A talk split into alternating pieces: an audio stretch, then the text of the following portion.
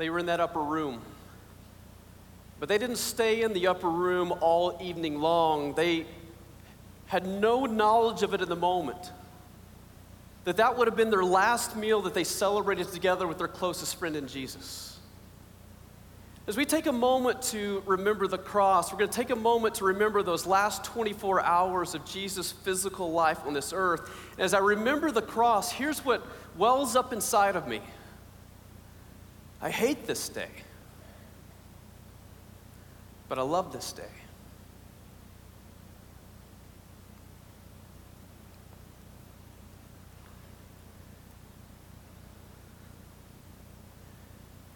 It's amazing that something so ugly started in a place so beautiful. It was following that upper room experience that Jesus went with his closest friends, 11 of his disciples, because one was mysteriously missing. Nobody really knew where Judas went, but eventually all the disciples, they, they went to this garden. It was a garden called Gethsemane. And it was there that Jesus left eight of his disciples at the front entrance of the gate of the, the garden, and he took his three closest friends, Peter, James, and John, and they went to the interior of the garden. He gave them just one simple command. He says, Guys, would you simply watch and pray? Little do they know how crucial Jesus' command was that particular evening. It's then said about him that, that, Jesus went a stone's throw away from his three closest friends. Now, we don't really know how far a stone's throw is. Maybe it depends on how big the rock is and how big your muscle is. But, but most likely, here's what that means is that Jesus was possibly not within earshot of his closest friends, but they could certainly see what he was doing. And what they recount of what Jesus did is that Jesus pulls the stone's throw away from him and he goes into the interior all by himself. And it says that he got down on his knees. He eventually got down on his face, completely prostrate to the ground, and he begins to cry out to God God, if it's possible, take this cup from me. It's a powerful prayer. Because the cup that he's referring to is the cup of God's wrath. He's basically saying, God, is there another way? Is there another way that we can redeem humanity? Is there another way that we can draw them back to a relationship with yourself? Is there any other way than the way of the cross? And he's not just saying, God, I don't want to endure the physical pain. What Jesus knows is he's about to take on the sins of humanity. He's about to endure the very wrath of God. He says, God, is it possible? Is there any other way? Can you take this cup from me? Jesus eventually gets up from that prayer and he goes back to his three closest friends and he, he finds them sleeping. It's kind of ironic, isn't it, that the, the God of the universe is about to die and yet his closest friends are sleeping through it? Well, he wakes them up and he says, Guys, would you please just simply watch and pray? The issue wasn't settled yet in Jesus' heart, and so he goes back. He takes the same position in the same place, praying the same prayer God, if it's possible, would you take this cup from me?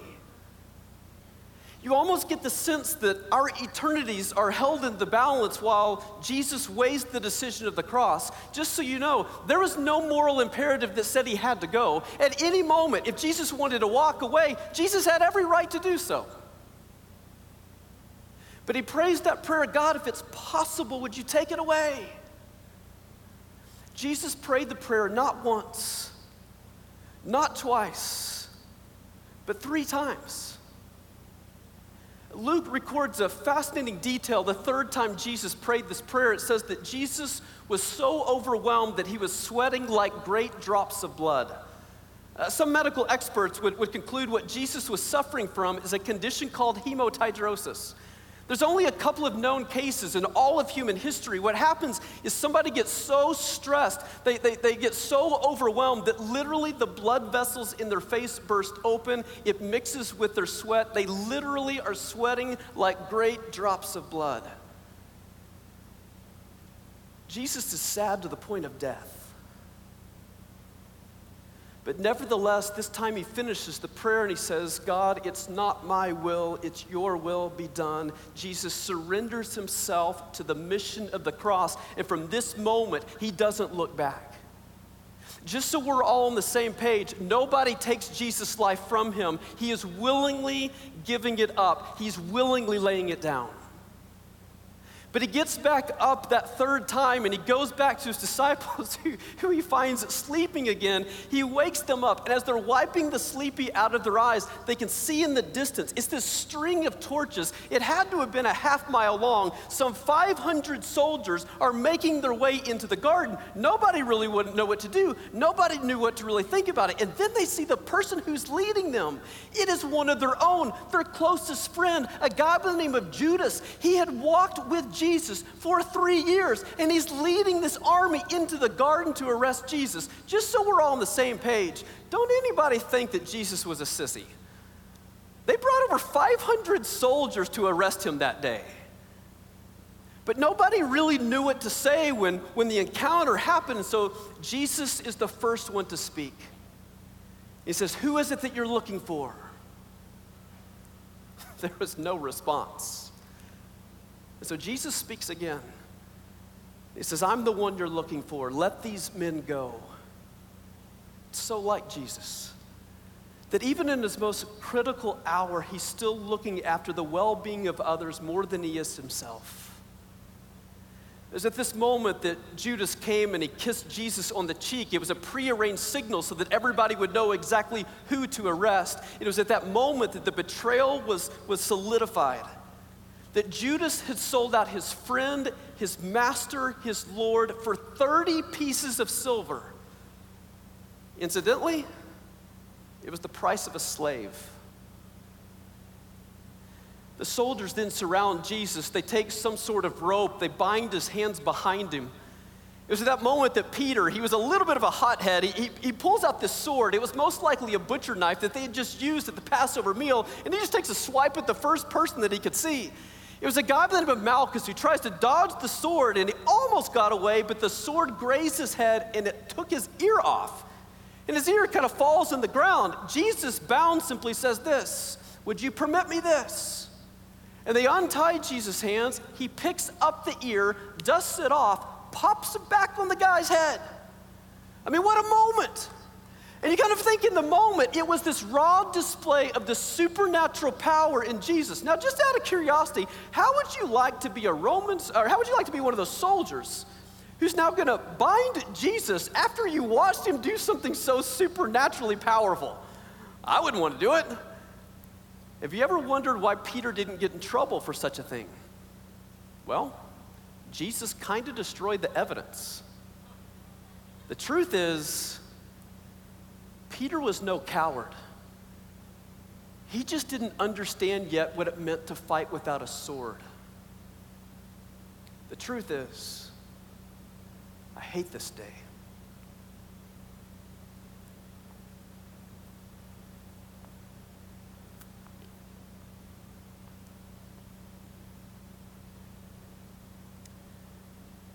After the garden, those soldiers took Jesus to a series of what you might call the Jewish trials. He was led in kind of the temple courts, eventually got led to the presence of this guy by the name of Annas. Uh, Annas was a very influential guy when it came to the Jewish religious political system. Uh, he was not the high priest of the time, but he was the former high priest, and he had all kinds of influence. And he'd been waiting for this moment to get in the presence of Jesus to begin to, to get him, uh, to, to basically convict him of a crime that he didn't commit. And in this moment, Annas didn't know exactly what to say, but eventually starts a series of questioning, and he says to Jesus, What is it that you teach? Jesus' response is pretty simple. He says, I've always taught in the open, in the synagogues, in the temple courts. If you want to know what I teach, you can ask anybody what I teach.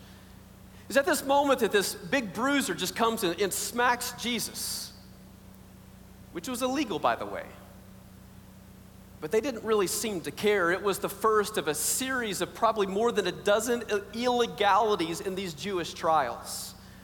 I mean, there are all kinds of illegal things that they were doing because they were just bent on this mission of trying to convict Jesus for a crime that he didn't commit. I mean, for example, here are some of the illegal things that they were doing. By Jewish law, you could not arrest a prisoner on a bribe. You couldn't arrest somebody at night. You couldn't conduct a trial at night, nor could you conduct a trial during a feast season, and this was Passover. You, you, couldn't, uh, you, you, couldn't intimidate a prisoner. You, you couldn't try to get a prisoner to incriminate themselves. Just so you understand, this was no trial. This was a, this was a travesty of justice. And it was into this that Jesus simply asked the question What is it that I've done?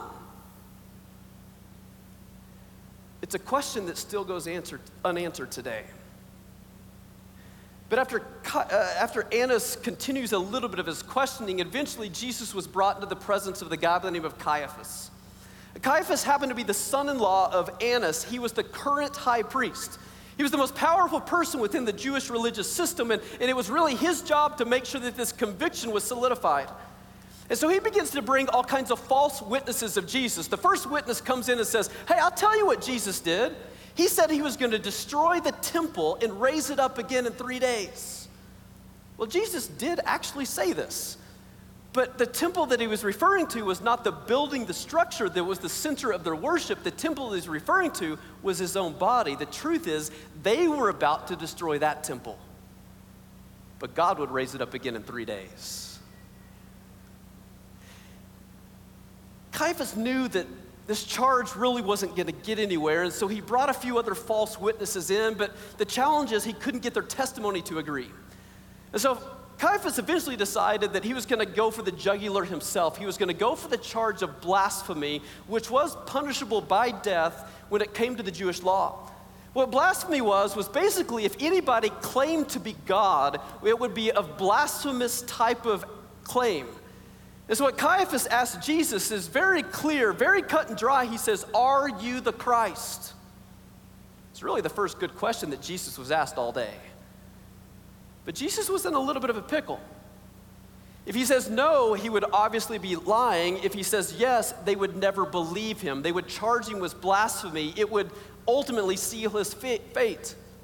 But when Jesus was asked the question, Are you the Christ? he didn't just stop there. He responded with two powerful words. He simply said, I am drawing on the very name of God Himself, the name that God had given to Moses through that burning bush, where He says, I am that I am. When Jesus was asked, Are you the Christ? He claimed the very name of God Himself. Caiaphas goes crazy. I mean, he starts running around, screaming, tearing his clothes. It was a riot. You should have been there. As far as Caiaphas was concerned, we've got him on the charge of blasphemy.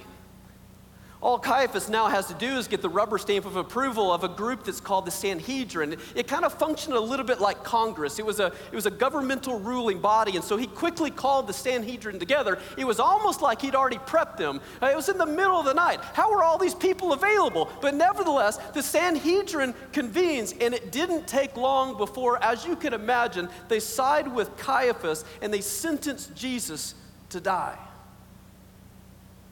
But they had a problem they actually didn't have the power to execute anybody. You see, though, though they were the highest ranking people within the Jewish religious system, the Jewish people at the time, they weren't a free pe- people. They were still subservient to the Roman Empire who had conquered their land some time before. And if you know anything about Rome, Rome did not allow their conquered nations to execute their own prisoners. Rome reserved that right for themselves. Rome said that you can only execute a prisoner if it's some sort of temple violation, and this was no temple violation. So, though they had charged Jesus, though they had rubber stamped the charge, they could do nothing without the approval of the Romans. And so, Jesus was then escorted to the, pre- the presence of this Roman governor, a guy by the name of Pilate. The truth is, I hate this day.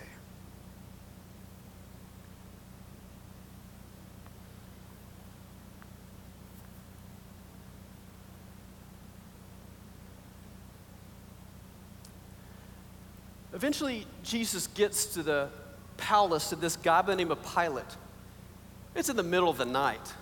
Uh, Pilate's off, obviously sleeping, and so in order to buy a little time, there were some Roman soldiers that decided they'd play a little game with Jesus. It's a little game that maybe somebody might call Pop the Prophet. Basically, what it would look like is this it was a one sided MMA match. And what would happen is these Roman soldiers would blindfold the victim and then they would just slug him. They would take the blindfold off and they would say, Okay, you prophet, which one of us did it? Oh, you don't know, do you? Well, in our great mercy to you, we'll give you another opportunity. And they would blindfold him and beat him again and again. And so the words of Isaiah were fulfilled where it says that he would be beaten beyond recognition. With eyes swollen, nose bloodied, lips cracked, Jesus was escorted into the presence of the Roman governor Pilate. Pilate looks at Jesus and says, What has he done? That's when a high ranking Jewish religious official says, Well, if he wouldn't have done anything, we would have never brought him to you. Knowing that that wasn't really going to work, they decided they'd try to bring a charge that the Romans might care about. And so somebody piped up and said, Well, well this man refuses to pay taxes to Caesar. It's a ludicrous charge. It was literally three days before, in a very public and open area, Jesus had taught the phrase, Give to Caesar what is Caesar's, give to God what is God's. It was a ludicrous, bogus, unfounded charge, and Pilate knew it. Uh, they knew they didn't have a lot of ground to stand on, and so they began to try to bring other accusations, but again, they couldn't get the testimony to agree, and so Pilate says, Enough's enough. I'll question him myself. And so Pilate takes Jesus back to a more private position in his palace, and he, he just asks him a very pointed question. Something that Rome would have cared a lot about, and he simply says, Are you a king? That's a big deal in the Roman world because nobody rivals the authority and the power of Caesar. And so, once again, Jesus is in a little bit of a pickle. If he says no, he'd be lying, but if he says yes, he might be in a position that he could be punished by a charge that could be placed on his life from Rome. But to the question, Are you a king? Jesus responds in this way I am a king, but my kingdom is not of this world. Pilate thought, Oh, nuts. I mean, I thought I had him, but, but really, I find no fault in this man. Pilate, after a series of questions and after quite a bit of time, he, he found no fault with him. He found Jesus to be a completely innocent man. And so he eventually takes Jesus out on this balcony where this whole crowd of people had convened.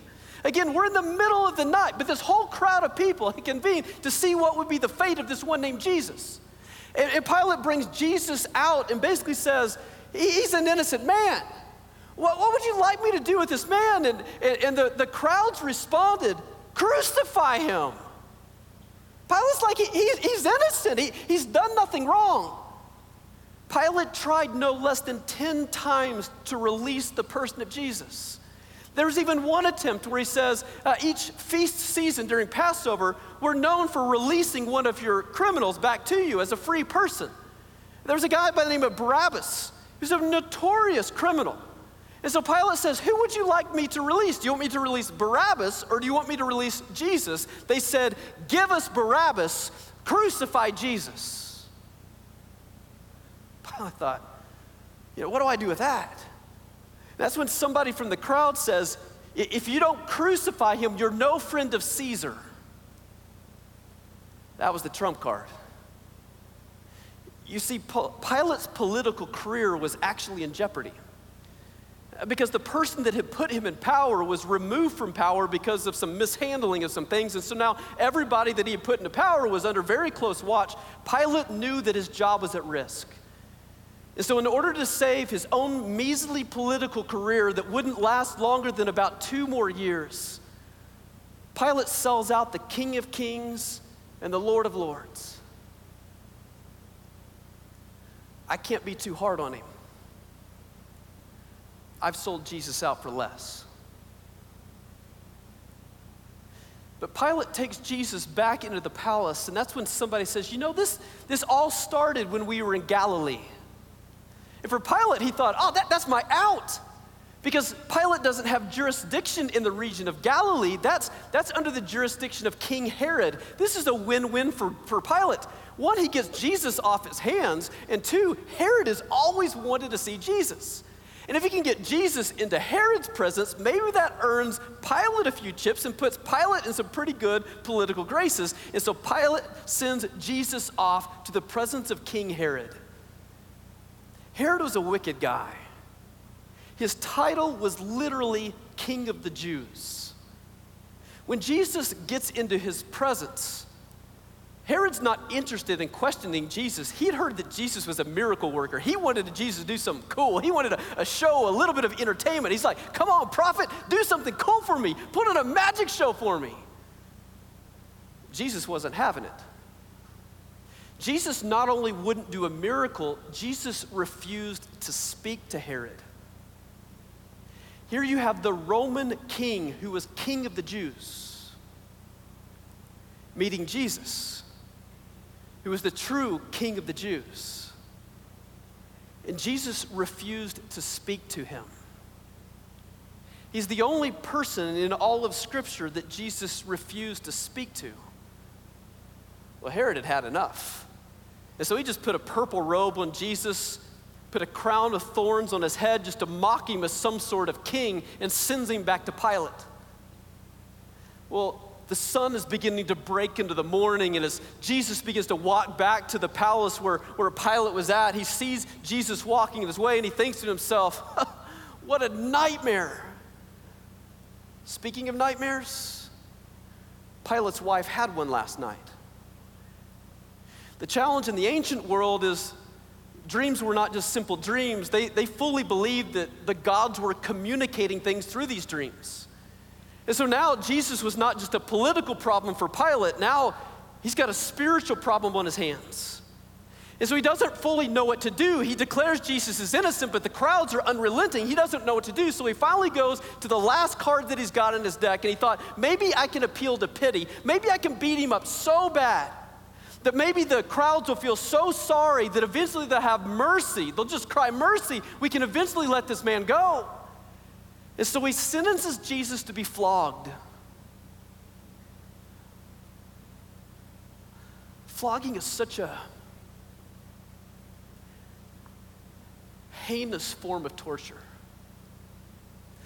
What would happen in the ancient world is they would take a victim and typically it was a pretty open space and they had a tree stump, sometimes a stone. And it stood just over waist tall. And what would happen is they would place the victim's chest right on top of the stump. And they would take their arms and they would fasten them to the ground, fully stretching out the victim's back. They used a weapon. It was called a cat of nine tails.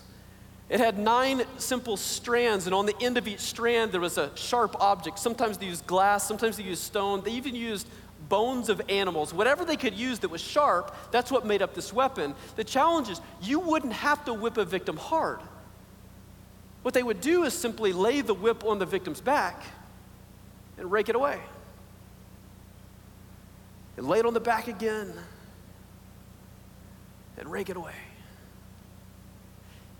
It was so horrendous that by Jewish law, they, they mandated you could not flog somebody more than 39 times. The law said no more than 40 minus one. But Jesus was not being flogged by the Jews, he was being flogged by the Romans who had no such law. History tells us that the majority of the victims never made it to the cross because they died during the flogging because skin would get ripped off one's back, muscles would get torn away. Oftentimes, when the prisoner would stand back up again, the internal organs would literally fall out their back. If you somehow survived, you would most certainly need a stretcher. And so Pilate takes Jesus, who could hardly stand on his own who would have been unrecognizable to his closest friends, even his own mother. Pilate takes him out on that, that same balcony and just simply says the words, Behold the man. And it was almost like this demonic oppression came over the entire crowd that they just simply responded, Crucify him! For what? For loving people like no one had ever loved? For offering grace to those who were marginalized, to pouring value into those who were forgotten, for teaching things like love your enemies and, and pray for those who persecute you. There is no one in the history of the world who had lived a more loving, grace filled, beautiful life than the person of Jesus.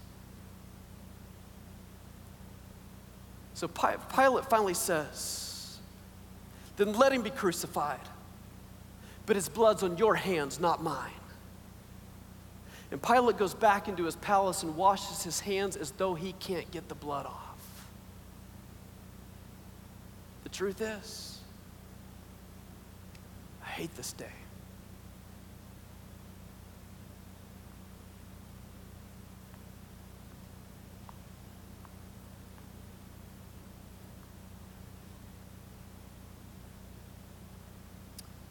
It was just a few hours later that, that Jesus was forced to carry the crossbeam to the cross that he would soon be pinned to. It weighed about 60 pounds. And he would have to make the rugged track up this, this mountain to this place called Golgotha. It was a very visible place where they executed criminals. It was also known as the place of the skull. After all that Jesus had been through, it's not surprising that he didn't make it. It eventually physically buckled under the weight of that crossbeam, and somebody was pulled out of the crowd to actually carry Jesus cross on his behalf to the place of the skull. And when they got to the top of that hill, they laid Jesus down on this cross. They more than likely took one single spike and they it, drove it through both of his feet, pinning it to the bottom of that cross. And they took another nine inch spike, and most likely they didn't go through the palm of his hand. Most likely they went right through the two bones of one's wrist. One, so it could hold the weight of the body, but two, there's a nerve there that would send excruciating pain throughout the, the body of a victim. And they pinned his left hand to that tree. They pinned his right hand to that tree and with outstretched arms of love, Jesus gave his life for you and me.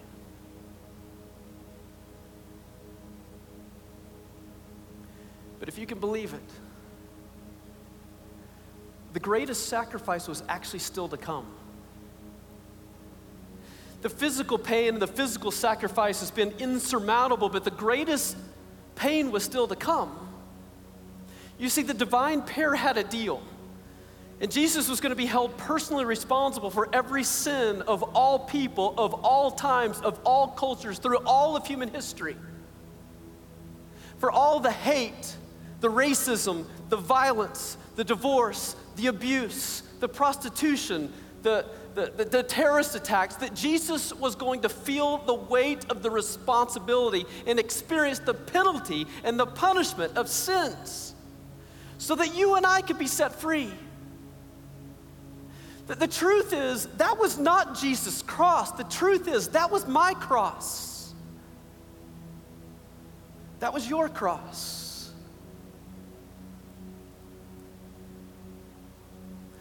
Jesus took on death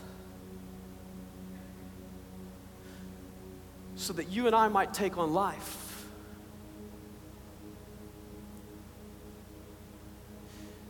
Jesus was the only one that lived in the only way he could, but died in the way that we really we should. And my friends, that's why they call this day good. I guess what I'm trying to say is this that God so loved the world that he gave his only son. that whoever would believe in him would not perish, but have eternal life. I hate this day. But I love this day. Because on this day, God saved my soul.